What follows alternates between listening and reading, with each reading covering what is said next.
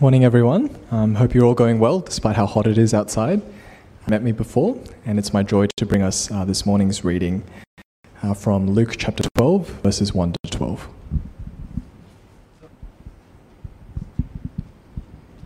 So, Luke chapter 12, starting from verse 1. In the meantime, when so many thousands of the people had gathered together that they were trampling one another, he began to say to his disciples first, Beware of the leaven of the Pharisees, which is hypocrisy. Nothing is covered up that will not be revealed, or hidden that will not be known. Therefore, whatever you have said in the dark shall be heard in the light, and what you have whispered in private rooms shall be proclaimed on the housetops.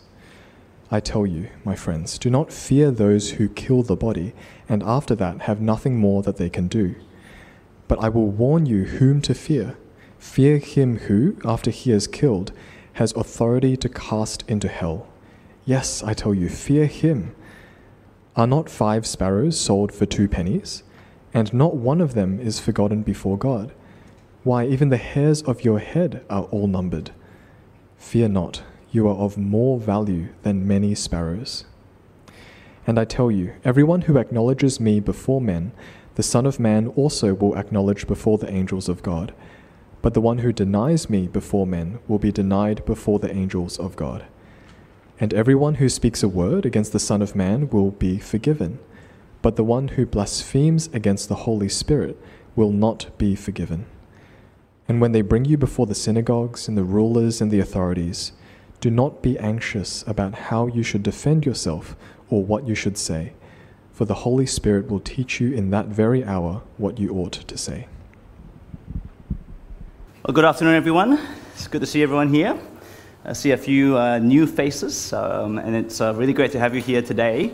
Uh, I know some of you will be joining us for the newcomers' lunch, which is straight after the service uh, today, so I'm looking forward to meeting you then. Um, for that, please come along. Uh, and if you haven't registered for that, um, I'm not sure, do we see a space?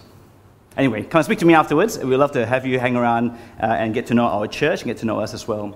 Uh, my name is Ben. I'm the senior pastor of SLE Church, uh, and it's a, a, privilege to be up here to be able to speak God's word to us. Uh, we have been going through a sermon series in the Gospel of Luke for the last two months or so. The Gospel of Luke is one of the four, I guess, biographies of Jesus. And we picked it up um, in the middle of Luke, where we've been thinking about what it means to be a follower of Jesus, what it means to be a Christian. So we've been looking at that for the last two months. And in this section of Luke, we're more looking at what, why is it difficult to be a Christian? As we see in this section, Jesus meets a lot of opposition. He's preparing his disciples for that. And so we get to learn about what it's like to be a Christian today and difficulties that come with it. So you've heard the Bible reading from chapter 12. That's what we'll be looking at today. So please keep your Bibles open to Luke chapter 12 from verse 1 to 12. Uh, and as uh, Randy mentioned before, if it helps for you to follow along the bulletin, you can find it on our church website, sle.church slash live, and there will actually see a video of what's going on at the moment, and you'll see a link there to download the bulletin. Uh, I'm going to pray for us. I'm going to ask God to help us uh, because this is God's word, and we need His help to be able to listen to it and to be able to live it out. So please join me as I pray. Heavenly Father, we do thank you that you speak to us through your word. We thank you that in the past couple of months we've been able to listen carefully to what it means to be a follower of Jesus, to know that Jesus is your King, and to follow him means to trust in him, uh, to have him rule our lives, and even be willing to suffer for him. We pray today as we uh, continue to look into Luke's gospel that you would speak to us clearly uh, about why Jesus faced the opposition that he faced and what that means for us today. Uh, help us as believers to be able to be bold and courageous in standing up for Jesus. And I pray for those who are seeking for you and wondering whether they should become a Christian and believe in Jesus, that in spite of all the difficulties that Christians face, that they will see why it is worth following Jesus. I pray this in Jesus' name. Amen. Now, public Christianity all over the world, even in the so called Christian West that we live in, uh, seems to be or is more op- uh, uh, opposed and more criticized than it's ever been. I'm not sure whether that's your experience, but it certainly has been my observation that over the last five, ten years, it is increasingly difficult to live out our faith in public, uh, to believe in traditional marriage, uh, to stand for the lives of unborn children, uh, to believe the Bible to be true, and to even quote verses on Instagram or on Facebook or whatever social media, to share the gospel with our family and friends of salvation through Jesus Christ alone, is to be condemned as being anti choice, uh, anti freedom, is to be a bigot, it is to speak hate, not love. It is to current generation, which is the sin of intolerance. The sin of intolerance. Christianity is rejected and reviled. This has always been the case, of course.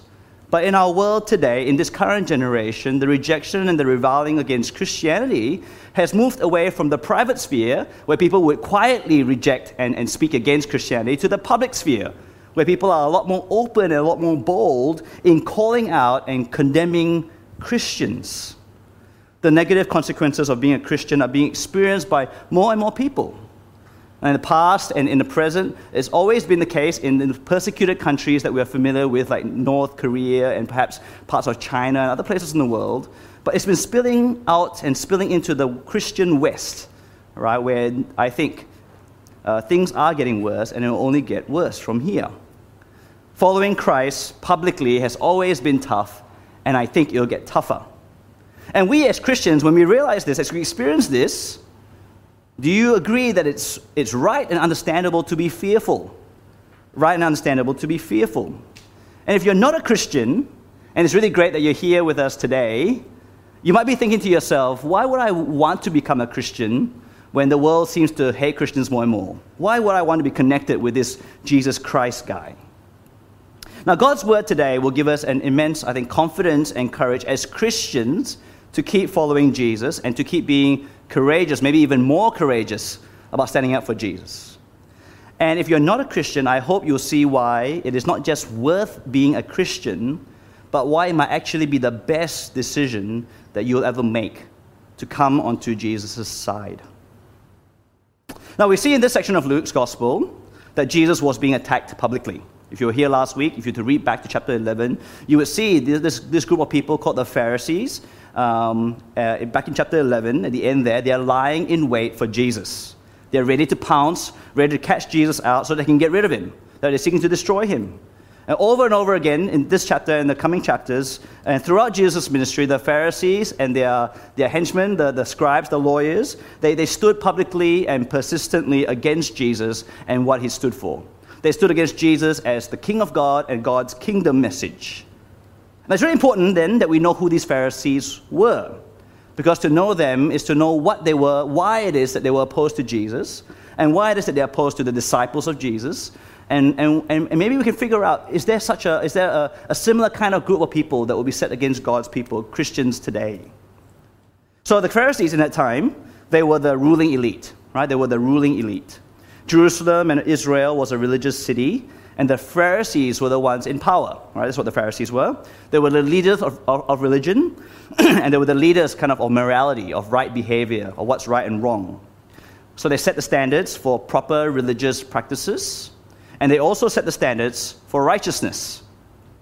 And so they had a massive influence on the public space, right? Legislation and popular opinion, morality, values employment, education, family life, social life. They had a great influence because they were the leaders of that generation. And so the, the, Jesus says they're like leaven, right? You know, yeast that spreads throughout the dough. That was the kind of influence that the Pharisees had on that time. Their attitudes and their actions permeated through society. But we've already seen in the past few weeks that their religion was full of show and empty of God. It was hypocritical religion, right? Full of show, but empty of God. Their religion looked good on the outside. they were full of religious festivals, they had sacred places and sacred things and devout practices, much like many religions all throughout history and today. But this external veneer of respectable religiosity, it masked the reality of their hearts. Right, the, the veneer of religiousness on the outside, it masked the true state of their hearts. For the Pharisees, as we see in these chapters, their hearts were far from God. They were, in fact, people who were out of relationship with God, and we know this because they refused to listen to God and to obey God. After all, God had come in the flesh. Right? Jesus, the Son of God, was teaching with divine authority. It was unmistakable. The kind of teaching that he had was, was out of this world.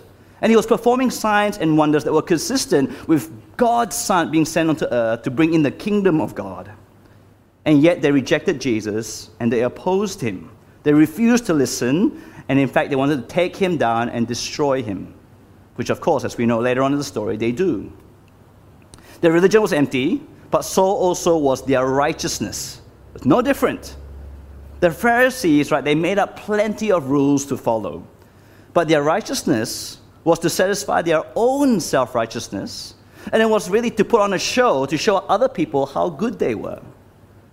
Their righteousness was simply an expression of their own standards and not God's standards. The bits of God's law in the Bible which they liked, they kept.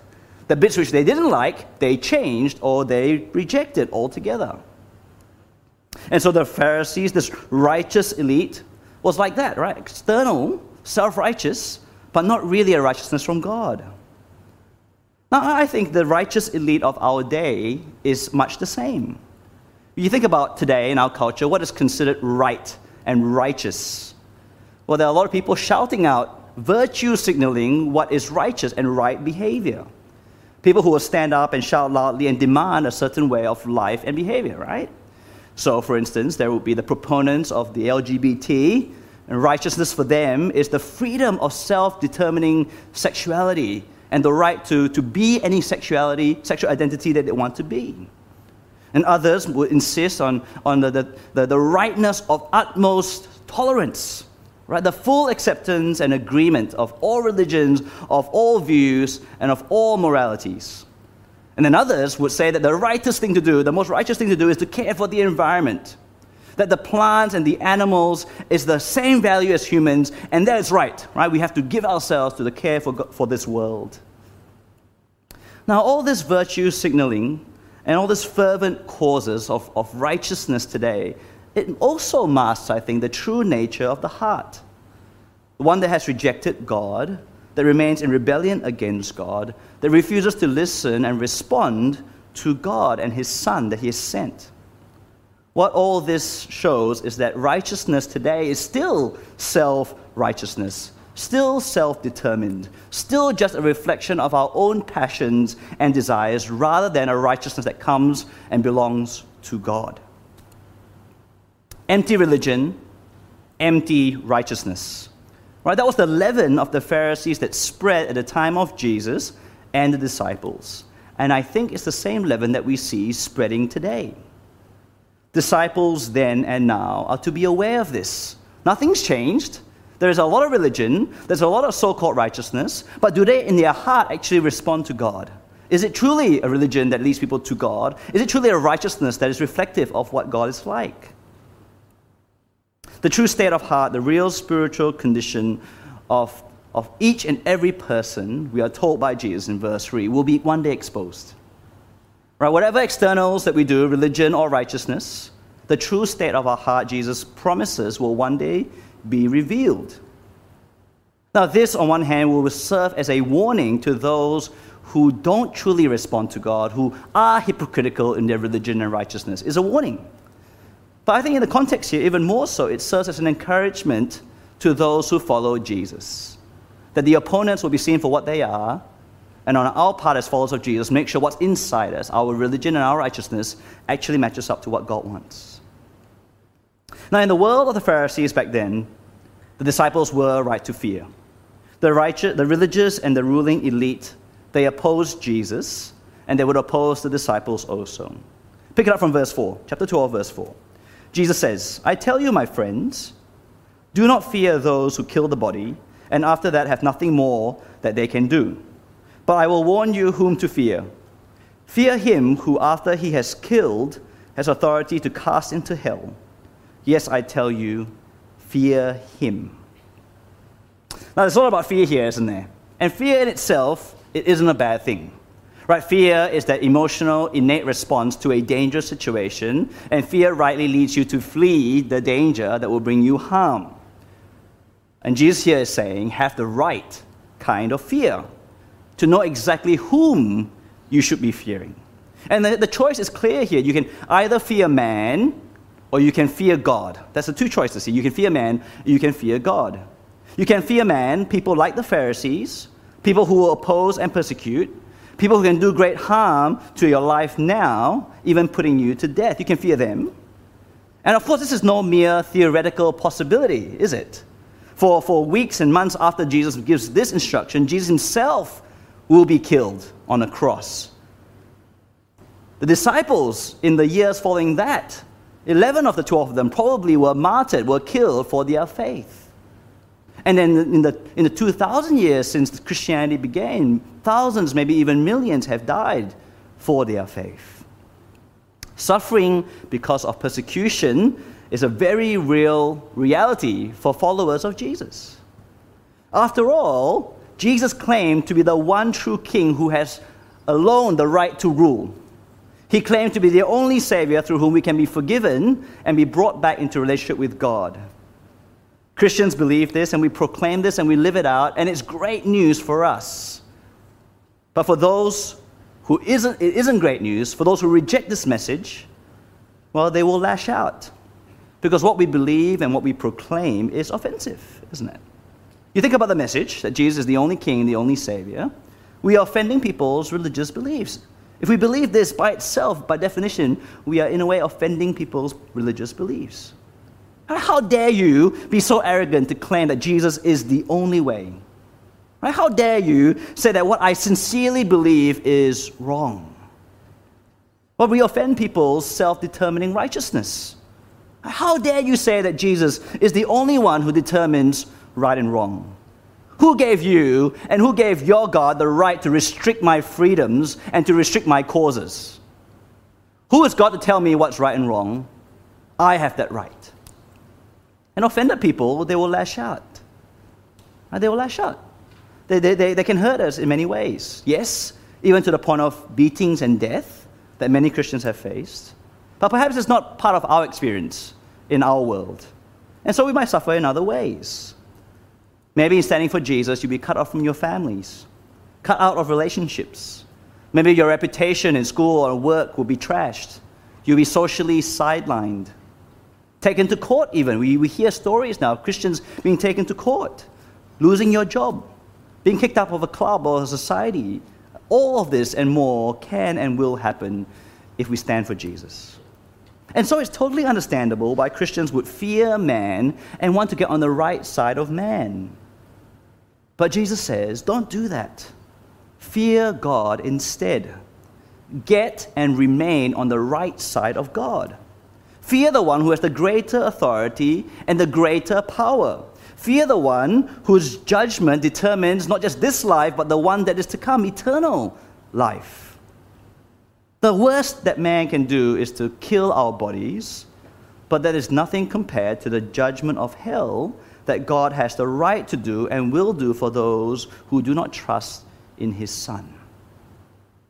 Jesus says in another gospel, in John chapter 5, Do not marvel at this, for an hour is coming when all who are in the tombs will hear his voice and come out. Those who have done good to the resurrection of life, and those who have done evil to the resurrection of judgment. You see, even if living for Jesus leads to death, we know that death is not the end. And the reason we know that death is not the end is because 2,000 years ago in history, Jesus said that he would die and then he will raise again to show that death will be overcome.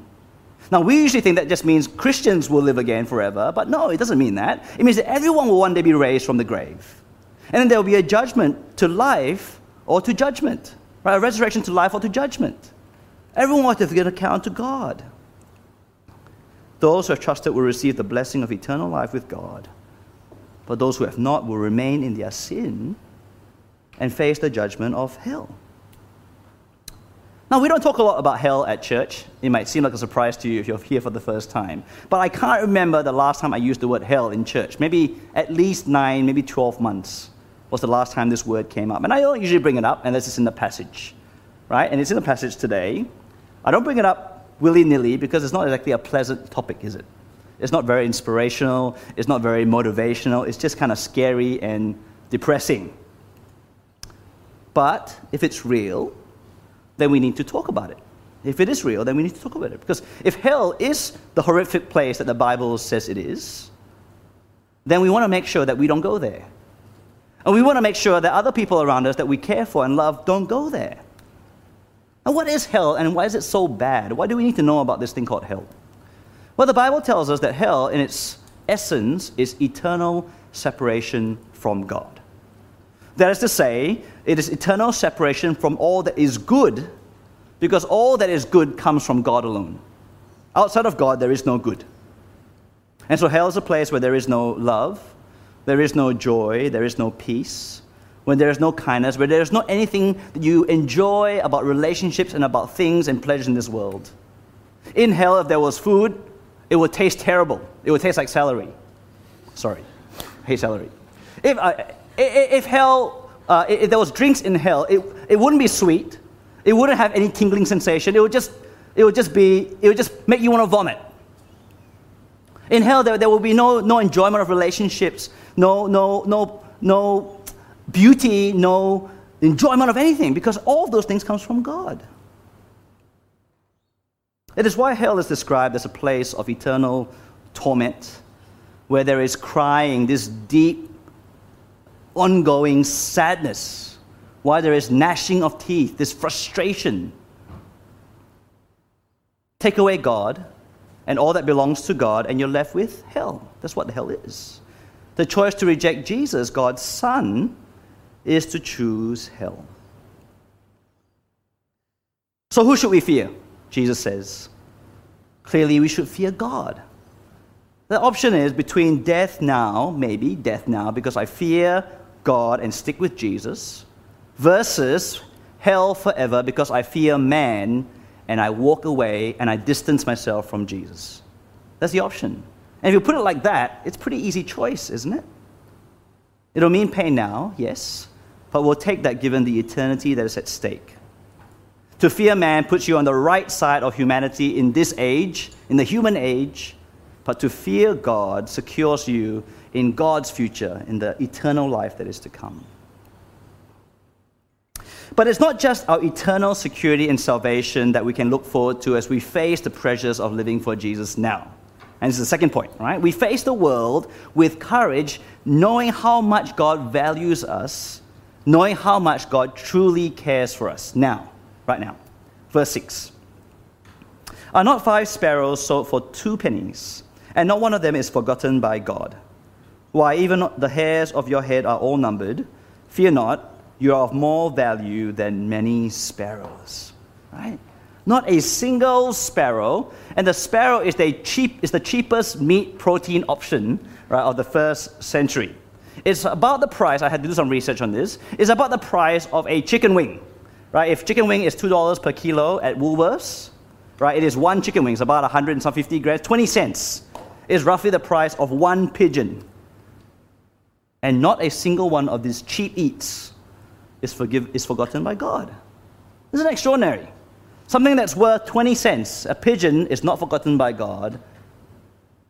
Imagine how much God remembers us, who are created in His image, who are worth much more than 20 cents. Down even to each strand of hair, Jesus says.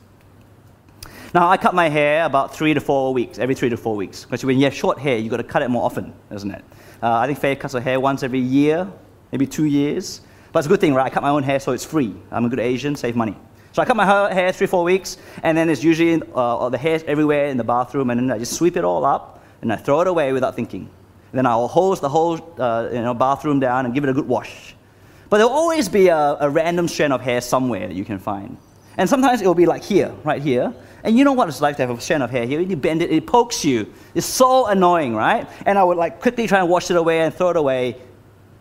And this passage is saying to me that even this annoying little strand of hair that's stuck in the crook of my elbow, the God of all eternity, the creator of heaven and earth, he knows this bit of hair that belongs to me. Because it is my hair, and he values me even down to knowing and remembering one single strand of hair that belongs to me. Isn't that amazing? The God of all eternity, the creator of heaven and earth, Holy, holy, holy, Lord God Almighty, Not just cares about me, he cares about that single strand of hair that belongs to me. And so, if this is the case, then what need do we have to fear? Why do we worry so much about what people think of us when this is what God thinks of us? And so Jesus says, Do not fear living out your faith loud and proud, openly and courageously. Make it known that you're a Christian, knowing how much God values you. What can man do to you? I mean, you make yourself known and you, and you send out Christmas cards, maybe, and, and you don't just say, Dear Alice, love, faith, right? Write a Christian message. Tell people about why Jesus came and, and what that means for them, right? Be bold. Post something on, on social media, right? You might get attacked for it. Tonight, maybe you're an international student, you Zoom your non Christian family. Tell them boldly that you went to church. Ask them if they would like to hear the message that you heard this morning. You know, in the workplace tomorrow, or the next day, let people know that you're a Christian. Tell them you went to church. Ask them if they'd like to have a conversation about Christmas, about Christianity, about life, about meaning, about God. Live out your faith. Now, you might get hurt. You'll probably be criticized or condemned. You'll likely be shunned or shamed, either to your face or behind your back. You will likely, definitely be devalued. Right? You'll be devalued in people's opinion of you, your reputation, your, your usability. They might even devalue your, your place in the workplace. You might not get a promotion. You might even be so devalued that even your life is taken away from you one day, depending on where you live. But God loves you and values you and cares deeply for you. Shouldn't that matter? Shouldn't that make your heart sing? Shouldn't that bring you relief and comfort? Perhaps even unspeakable joy and thankfulness. And the courage to say, I belong to God, I believe in Jesus. I hope that truth really sinks in that He cares for you and values you that much. Because when things get tough, when you're, tri- when you're in trials and when troubles come and you're tempted to hide your faith, I hope that you knowing your value before God will help you stand up for Jesus. But there's more. Right, Jesus isn't done yet with encouraging his disciples to live out uh, our faith boldly. Here's another reason uh, in verse 8. And I tell you, everyone who acknowledges me before men, the Son of Man also will acknowledge before the angels of God. But the one who denies me before men will be denied before the angels of God. And everyone who speaks a word against the Son of Man will be forgiven. But the one who blasphemes against the Holy Spirit will not be forgiven. You see, Jesus here, speaking to the disciples, he's basically giving each and every one of them, each and every one of us, a personal guarantee, right? Personal guarantee. Stick with me, and I'll stick with you. Stand for me, and I will stand for you. And where will Jesus stand for us? He tells us is before the angels of God. Now, it's a bit cryptic sounding, isn't it? What is this? Where is this place that's before the angels of God? I think it most likely refers to the day of judgment. Is that heavenly court scene where the angels are in attendance watching what's happening. And Jesus is saying that if I stand up for Jesus now, if I confess him now, even when it costs me now, then before the heavenly court, Jesus will stand with me and stand for me as my Savior and as my King and as my Redeemer, as the one who will usher me into God's eternal kingdom. And this he will do for each Jesus and deny him, like the Pharisees were doing. The opposite is true. For those who start to get scared and fear man and walk away from Jesus and, and, and, and be unwilling to put up with the suffering and the pain of following Jesus, then the opposite is true. For those who deny Jesus, Jesus will deny. Now, what does it mean to deny Jesus? What does it mean to deny Jesus? I think verse 10 clarifies this for us. Now have a look at verse 10 again. And everyone who speaks a word against the Son of Man will be forgiven, but the one who blasphemes against the Holy Spirit will not be forgiven. Now, this is a verse that has brought a lot of fear to many believers. Right? You read a verse like this and you wonder, what is the unforgivable sin? And have I accidentally committed it? Right? And it doesn't matter what I do anymore, I'm unforgivable. Right? We worry about what this unforgivable sin is. Now, in the flow of what Jesus is saying, I think verse 10 explains what denying Jesus, uh, what, what is the kind of denying Jesus that leads to Jesus denying you. Right? He's explaining what that is, right? What's the kind of denying of Jesus that will lead to him denying you? And Jesus says that it is not, it is not speaking a word against him, because that's forgivable. But what is unforgivable is blaspheming the Holy Spirit. Now, I could go into a long technical uh, explanation, but I want to use an illustration to explain what this difference is. And I want to use the illustration of two characters that I'm sure many of us are familiar with. The first character is the disciple Peter, right? A follower of Jesus, who became an apostle, Peter. And the other character is the hypocritical Pharisees, right, that we've been meeting in these chapters. Peter, as we know, denied Jesus. Right? If you know the story, three times, in fact, he denied Jesus. I do not know that man. I do not know that man. I do not know that man when he was put on trial when Jesus was being led to the cross. And then the rooster crowed and he cried.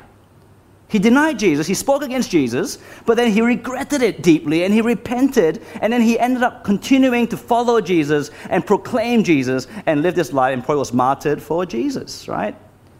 He was weak, he failed, but he turned back and followed Jesus. I think this is what it looks like to speak a word against Jesus and still be forgiven. A momentary failure of a true disciple of Jesus. Forgivable. The Pharisees, on the other hand, they denied Jesus too.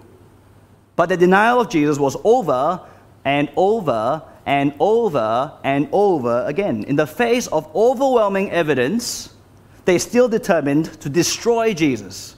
When Jesus, empowered by the Holy Spirit, cast out demons, the Pharisees said, You did it by the devil's power. Right? They, they, they were willful, wicked, blatant, persistent, and stubborn in rebelling and rejecting and, and denying Jesus. And I think this is what it looks like to blaspheme the Holy Spirit and not be forgiven. What is unforgivable is to reject Jesus over and over again, especially in the face of overwhelming evidence. The more you know who Jesus is, the more you see what he did, how he lived, how he died, how he rose again to prove that he was God's son, and you reject that sometimes. And when you fear man more than God, sometimes. When you fail to live out your faith publicly and courageously, sometimes but then you regret it and you repent and you seek for God to restore you, you can be 100% confident that you will be forgiven. Remember the previous chapter, the Lord Jesus taught his disciples how to pray. And he asked for disciples to pray for forgiveness. Ask and you shall receive forgiveness. Those who seek for God's name to be hallowed, respected, honored in our lives will always receive restoration. Now, I'm not sure how you're going personally with acknowledging Jesus, how you're going in being bold and open with your faith. I don't know what kind of blowback you have already received for being a Christian or you will receive in the future, but this I know, and this you ought to know. Acknowledge Jesus, and he will acknowledge you. Acknowledge Jesus, and he will acknowledge you. So press on. Whatever failings you've done in the past, if you haven't been doing that well, then just repent and just press on and follow Jesus. Now, finally, and very quickly, Jesus gives one last encouragement in our public Christianity. One last encouragement. Now, every believer is given the gift of God's Holy Spirit. And at those times when we are faced with persecution, when we need to stand up for our faith in, in the presence of pressures, and, and when we are questioned or mocked or criticized, the promise from Jesus is that the Holy Spirit will help us to speak and confess Jesus. Now, this was especially true for the original disciples who became Jesus' apostles, right, representatives. It was uniquely given to them the ability to defend and to proclaim the gospel. Now, you got to remember, we see this uh, gloriously in the book of Acts. So, the book of Acts is like Luke volume 2, right? It's Luke volume part 2, after Jesus has died and resurrected again. The disciples, as we see at the end of Luke, they were scared, they were fearful, they were doubtful, and they all ran away. They were once very ignorant and very fearful, but then they became the, the, apostles of Jesus Christ who were able to teach and to defend the faith and spread the gospel and grow the church. How? Because this promise came true. They were given the Holy Spirit.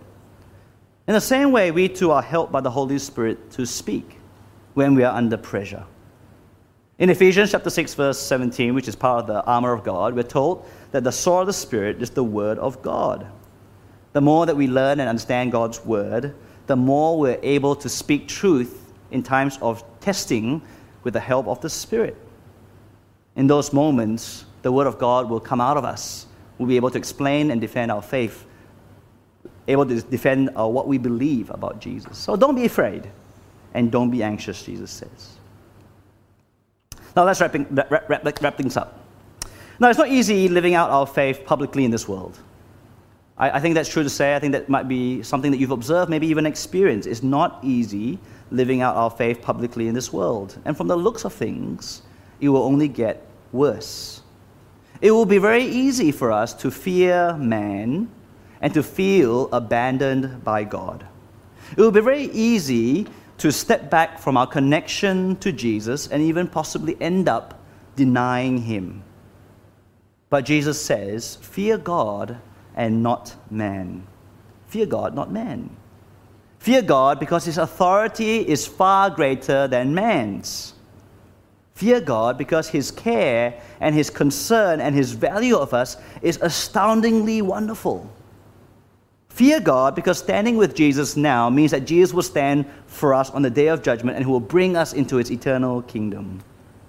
Fear God because when we do, we receive His Holy Spirit and will be helped by the Spirit to be able to stand up when we are under pressure. This is the wonderful stability and security and joy and hope that Christians have. And this is the wonderful stability and security and hope and joy that Christianity offers to all who come to believe in Jesus. Why would you stay a Christian when it's so hard? Why would you become a Christian when it is so hard? Well, the answer is it's because it's worth it. Because it's worth it. Because to, to be with Jesus is to be on the right side of God, is to be on the right side of history, it's to be the right side of eternity. It's, on, it is to be able to be restored to the true value that God made us to have. It is the best thing in this life and in the life to come. Let's pray.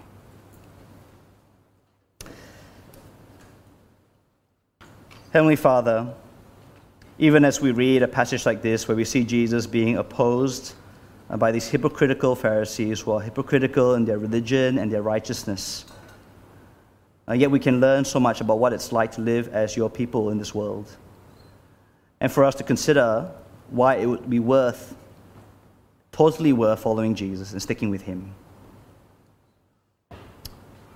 The reality that we experience is that it is a fearful thing sometimes to stand up for Jesus and for Christianity, to want to share our faith, especially knowing that it is a message that sounds so exclusive that Jesus is the only true expression of God, that He is your only King, he is the only Savior by whom we can be made right with you who created us. We live in a world which rejects this message, and it's more public with uh, scorning us and, and criticizing us and, and wanting to cast us aside. But we pray that you'll help us to understand and be convicted that it is right to fear you, to recognize your ultimate and eternal authority and power that is far greater than man's to rejoice in the fact that you who made us values us and cares for us so much, even down to our very strands of hair. To know that if we stand with Jesus now, he will stand with us forever. And to know that right now we have your Holy Spirit dwelling in us to help us to be able to stand firm for Jesus as we live publicly, openly, and boldly for him. We confess that it, we find it hard, that we do fear man, that we do live in the time of man and the place of man, and the pressures are very real and difficult. And so we ask for your help. Help us to believe, help us to obey, help us to be comforted and assured in our hearts. Help us to keep standing for Jesus. For it's in His name that we pray.